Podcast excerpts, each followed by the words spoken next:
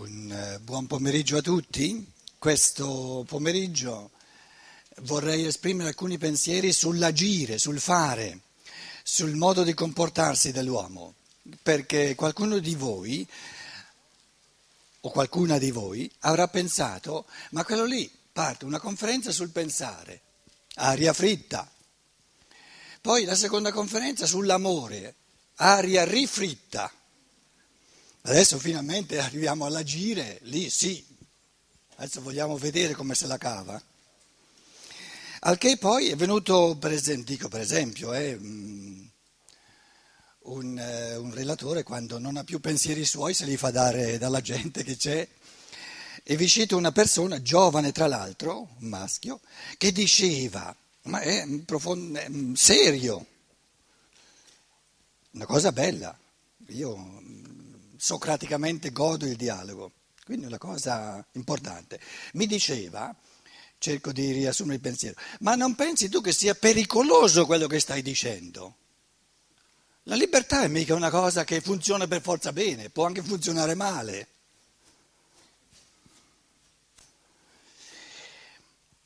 E io, insomma, ero un po' a disagio, non sapevo cosa rispondere. O sì, sapevo cosa rispondere, ma eh, certo che è pericoloso. Se la vita umana, se il progetto uomo non fosse pericoloso, tra virgolette, non varrebbe una cicca. Tanto è vero che tante persone oggi che trovano la vita borghese noiosa cercano il pericoloso per vincere la noia. Quindi dietro a questa parola pericoloso ci deve essere qualcosa di più che non soltanto il negativo.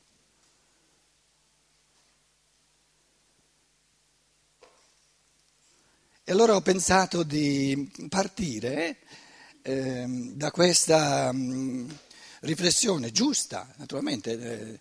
Eh, non è che eh, le cose siano semplici o facili, no? Adesso volendo parlare dell'agire, la forza dell'agire e poi ci ho messo come mh, mm, sottotitolo, um, come l'abbiamo espresso, um, tensione tra amore di sé e amore dell'altro, di cui abbiamo già eh, cominciato a parlare um, questa mattina.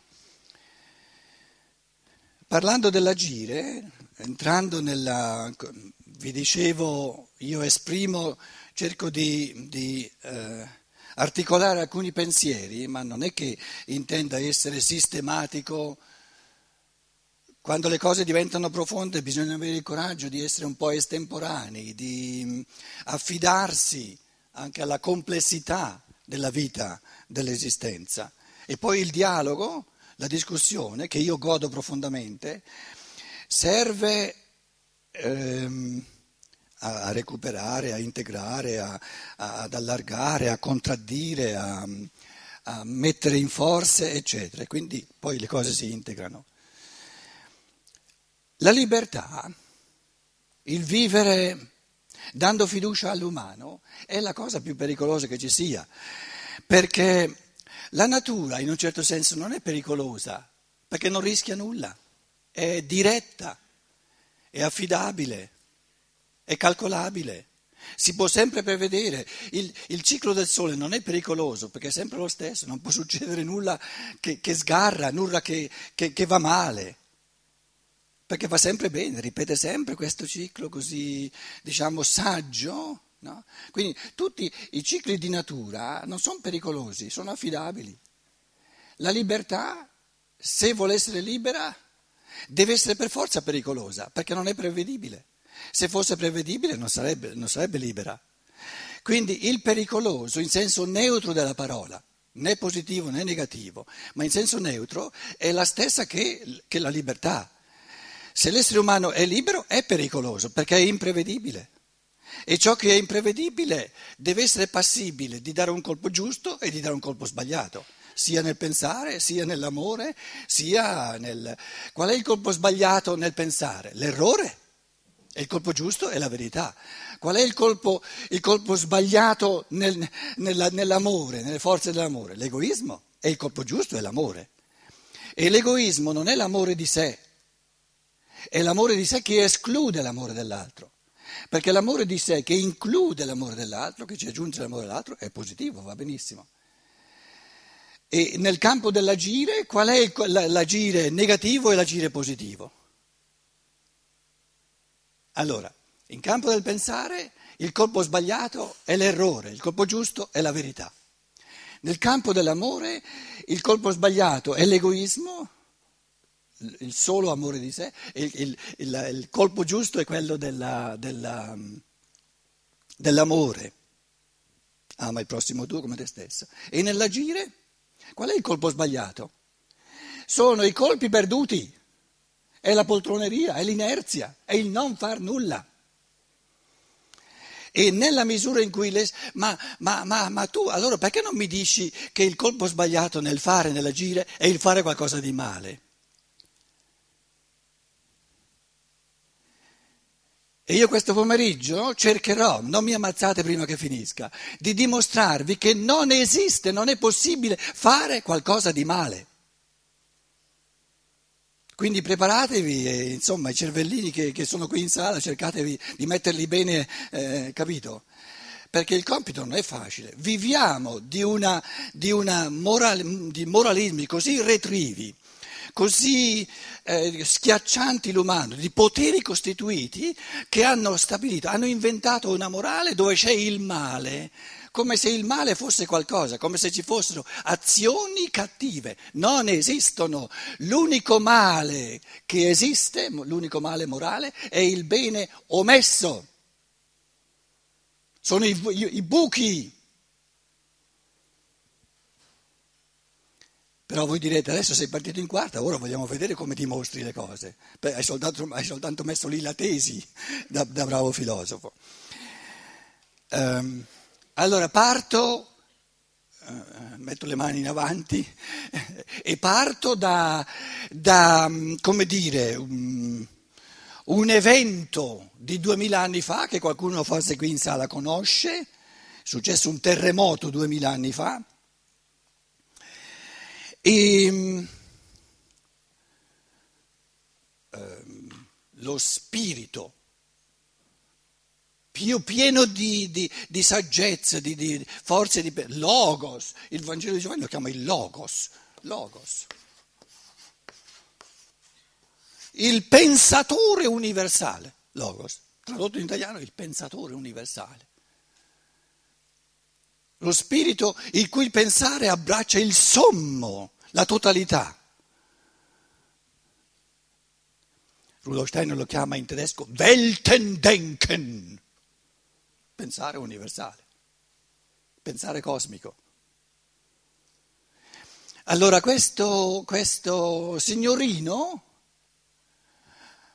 le cui forze di pensiero sono sommamente vaste e profonde, le cui forze di amore poi sono le più, le più eh, ardenti che ci siano mai state, tant'è vero che si è fatto ammazzare in tre anni, insieme a tutto il resto, ci ha detto, no, una delle cose che ha detto, lo ricordo volentieri, a coloro che qui in sala avessero ancora un piccolo barlume di cristianesimo proprio incipiente, eh? ma lo dico volentieri anche a chi è nato senza neanche conoscere i Vangeli.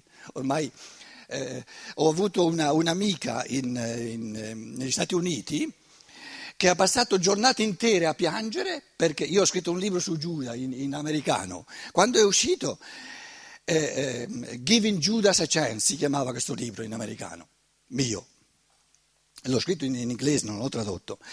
E questa, questa amica mia ha passato giornate a piangere perché le, ha scoperto che sua figlia di 30 anni, che lei pensava di aver, di aver educato cristianamente, non sapeva neanche chi è Giuda.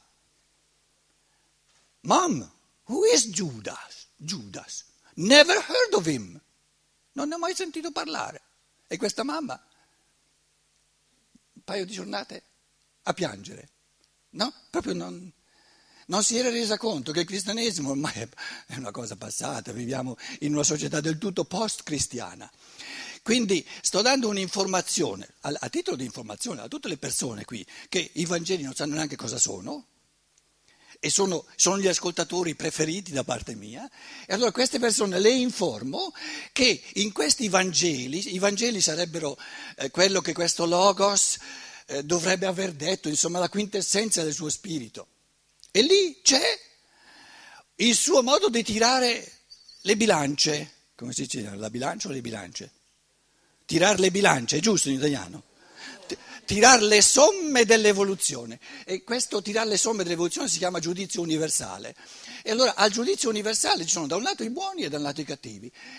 E, e, adesso voi, naturalmente, tutti quelli che non conoscono i Vangeli sono curiosi di sapere, ah, che cosa ha fatto dei buoni? I buoni, che cosa hanno fatto di buono per essere buoni? E i cattivi, quelli a sinistra, cosa hanno fatto di cattivo per essere cattivi? I buoni li lasciamo in pace. Adesso io vi dico, secondo lui, secondo questo signorino, cosa hanno fatto i cattivi per andare, poi non all'inferno, eh, li mette in un'area di parcheggio in modo che si, si ripensano le cose un pochino meglio, poi li rimanda sulla terra, a imparare a fare il bene. E il male che hanno fatto in cosa consiste? Non hanno fatto nulla di male. Non, non, non accusa niente. Non, io ero avevo fame e non mi hai dato da mangiare, avevo sete, quindi l'io, la forza dell'io, la forza dell'autonomia, io, io in ogni essere umano, quando tu non hai fatto... Allora, eh, non, non cita nessuna azione cattiva, non esistono. Cita soltanto azioni buone, azioni buone, azioni che non hanno fatto. E basta. E quindi li rimanda sulla terra a farle le azioni buone, perché il male è l'omissione del bene. E allora loro dicono, ma quando? Ti abbiamo visto eh, eh, eh, affamato e non ti abbiamo dato da mangiare, assetato e non ti abbiamo dato da bere. Ogni volta che hai incontrato il tuo simile, anche il più piccolo, e non hai dato cibo all'io che vuol pensare, che vuol amare, che vuol agire. Non hai dato da mangiare alla pienezza dell'umano, non l'hai data a me. Io sono pens- le forze del pensare, le forze dell'amore, sono l'essenza dell'umano. Quindi, quindi il, esiste, stavo cercando di dire, l'unico male morale che esiste sono i colpi perduti, è il bene che noi abbiamo omesso. Un'azione in sé cattiva non esiste, non è mai esistita. E voi mi direte, una cosa che ho, un esempio che ho citato spesso, ma, ma come ti permetti di dire che un'azione cattiva, un'azione moralmente, diciamo, eh, cattiva non esiste in sé e per sé? Tu metti che ci siano due persone, una ammazza l'altra e tu mi dici che questa azione non è cattiva. Vi dimostro subito che non è cattiva l'azione. E che consiste, se c'è un male, consiste nella carenza di bene. Allora, abbiamo qui davanti a noi due amici per la pelle. L'uno sta, sta pulendo un fucile, ce l'ha in mano, sta pulendo il fucile e non sa, mai più pensava che è carico. Supponiamo, può, può succedere. Il fucile è carico, mentre lo sta, la pallottola parte il colpo, il colpo, e l'amico cade per terra morto. Un omicidio? No, no, no. Una cosa tragica se volete, ma non un omicidio. Allora dov'è l'omicidio? Nella volontà, nel pensiero. Per avere un omicidio ci vuole l'intenzione di uccidere l'altro. E l'intenzione non è nell'azione, scusate. L'azione porta a effetto, ma il bene e il male è sempre e solo nell'interiorità dell'uomo. E una persona che nel suo interno, nella sua interiorità, vuole uccidere l'altro, in che cosa consiste il male di questa volontà? Nella carenza di amore?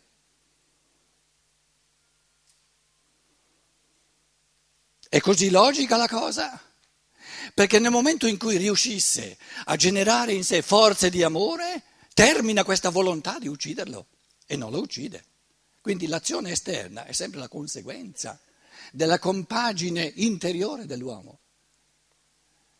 Allora una moralità, diciamo che retriva, che vuole, che vuole dominare l'uomo, eh, pone il bene e il male, lo esteriorizza in, in tempi di materialismo e impaurisce l'uomo, lo soggioga, lo ricatta, dicendogli devi evitare questo, questo, questo e quest'altro. Allora l'essere umano deve farsi forte e dire no, non esistono azioni cattive. Esiste soltanto l'omettere ciò che è bene. Quindi una morale che dice devi stare attento, che mette in guardia, devi evitare il male. Ci sono tante azioni che non devi fare, devi fare il tuo dovere, non fare il male, evita il male.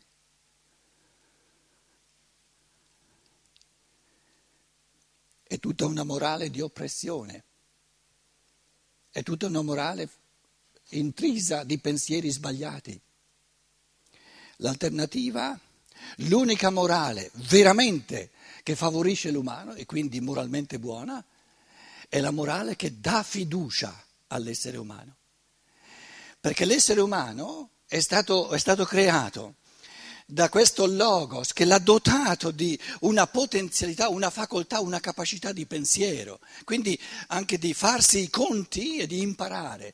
La capacità del pensiero è la capacità di imparare dalla vita, però si impara facendo le proprie esperienze. Quindi la morale del logos che, che ha dato ad ogni essere umano la capacità di riflettere, la capacità di soppesare, Cosa mi porta questo tipo di azione? Però io posso sapere cosa un tipo di azione mi porta soltanto facendola. Allora la massima della morale di questo, di, questo, di questo, creatore dell'uomo che gli ha dato un'infinità, un'infinità di forze di pensiero, un'infinità di forze di amore, la massima di questa morale è ognuno, ogni essere umano, perché è individuale, è diverso dagli altri, deve fare le sue esperienze. Ed è immorale in senso assoluto, è un male morale negare, vedete? Il negare, la mancanza, l'assenza, i buchi, negare all'individuo non soltanto il diritto, ma proprio far di tutto perché non faccia le sue esperienze. E amare significa permettere all'altro, far di tutto per rendergli possibile tutte le sue esperienze, quelle previste per lui. E se non impara dalle sue esperienze?